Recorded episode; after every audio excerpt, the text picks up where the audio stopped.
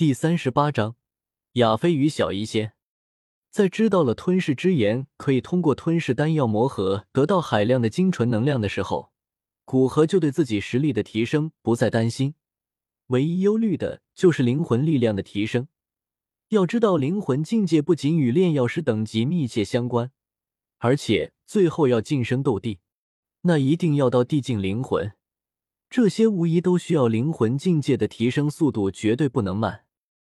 虽然自己来到这个世界，继承了原身的遗产，将他接近六品的灵魂力量保留下来大半，加上本身的灵魂力量，几乎和原身巅峰时期一样，在突破斗皇这个大境界之后，自然而然的就进阶了六品炼药师。但这些遗产在成为六品炼药师的时候就已经用尽了，之后想要再增强灵魂力量，要么靠实力的提升。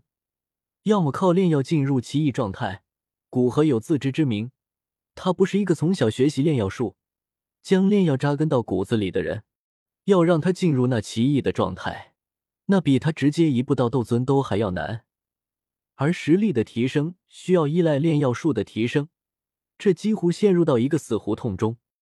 而现在利用吞噬之炎，可以吸纳以前无法被感知到的灵气，可以快速提升灵魂力量。炼药师等级已经不再是可预见的实力瓶颈，而是实力的助推器，将使自己更快的进入斗气大陆的最顶层。平复下激动的心情，古河明白饭要一口一口吃。尽管自己前方已经是康庄大道，但枕于幻想无法带来实力的提升。重新坐回床上，古河先服下几枚用于恢复斗气的丹药。并将一枚气修丹用斗气包裹含在口里，然后再次进入感应灵气的状态。这一次，古河专心剔除灵气。一夜的时间，便是在古河这般专心的修炼下迅速流逝。当晨辉倾洒进房间之时，那盘坐于床的古河方才缓缓睁开双眼，漆黑的双眸中较之平常多了灵动。由于利用丹药快速回复斗气。一夜努力之下，古河成功的吸纳了十四缕灵气，并且吸纳越来越熟练，相信还有进步空间。吸纳了十四缕灵气，也令古河灵魂之力大增。因此，经过一夜的修炼，不仅未使古河有丝毫疲累，反而较之修炼一夜的状态更好。呼，长长的吐了一口气，引带风雷之声。那是因为暴涨的灵魂之力未收束好，通过气息引发共振，从而形成的。古河皱着眉头，对离开帝都的念头变得强烈。从床榻之上跃下，古河决定喊小医仙一起去米特尔家族，然后在那与帝都的其他家族完成交易。在各种洗漱好后，古河与小医仙在砝码安排的马车下前往米特尔家族。师傅，交易完成。我们是不是就要回山谷？马车里，小医仙似有预感的问道：“对啊，怎么不舍得帝都了？”古河看着小医仙带着惆怅的脸，不由调笑道：“那倒不是，我只是在想，师傅什么时候兑现陪我逛一天帝都的承诺呢？”小医仙嗔怪的瞪了古河一眼，古河尴尬的笑笑，他差不多已经忘记了，捂着嘴巴咳嗽一声才道。今天要与那些老家伙们交易，暂时不能陪你。明天有时间，明天带你逛一天吧。哼，算你有良心。小医仙装作不在意的转过头，但嘴角的笑意却忍不住露了出来。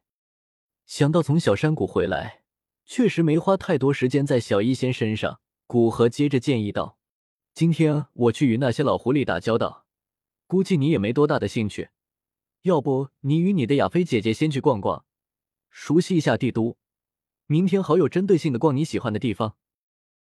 师傅最好了。小医仙开心的抱着古河的手臂。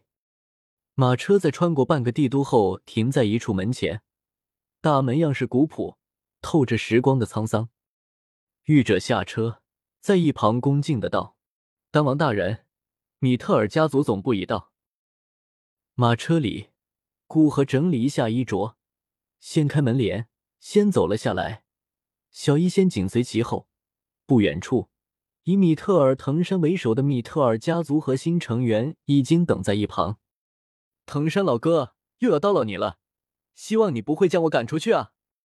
古河大步走向藤山，颇为高兴。要说交情，在帝都古河还是与藤山交情最好。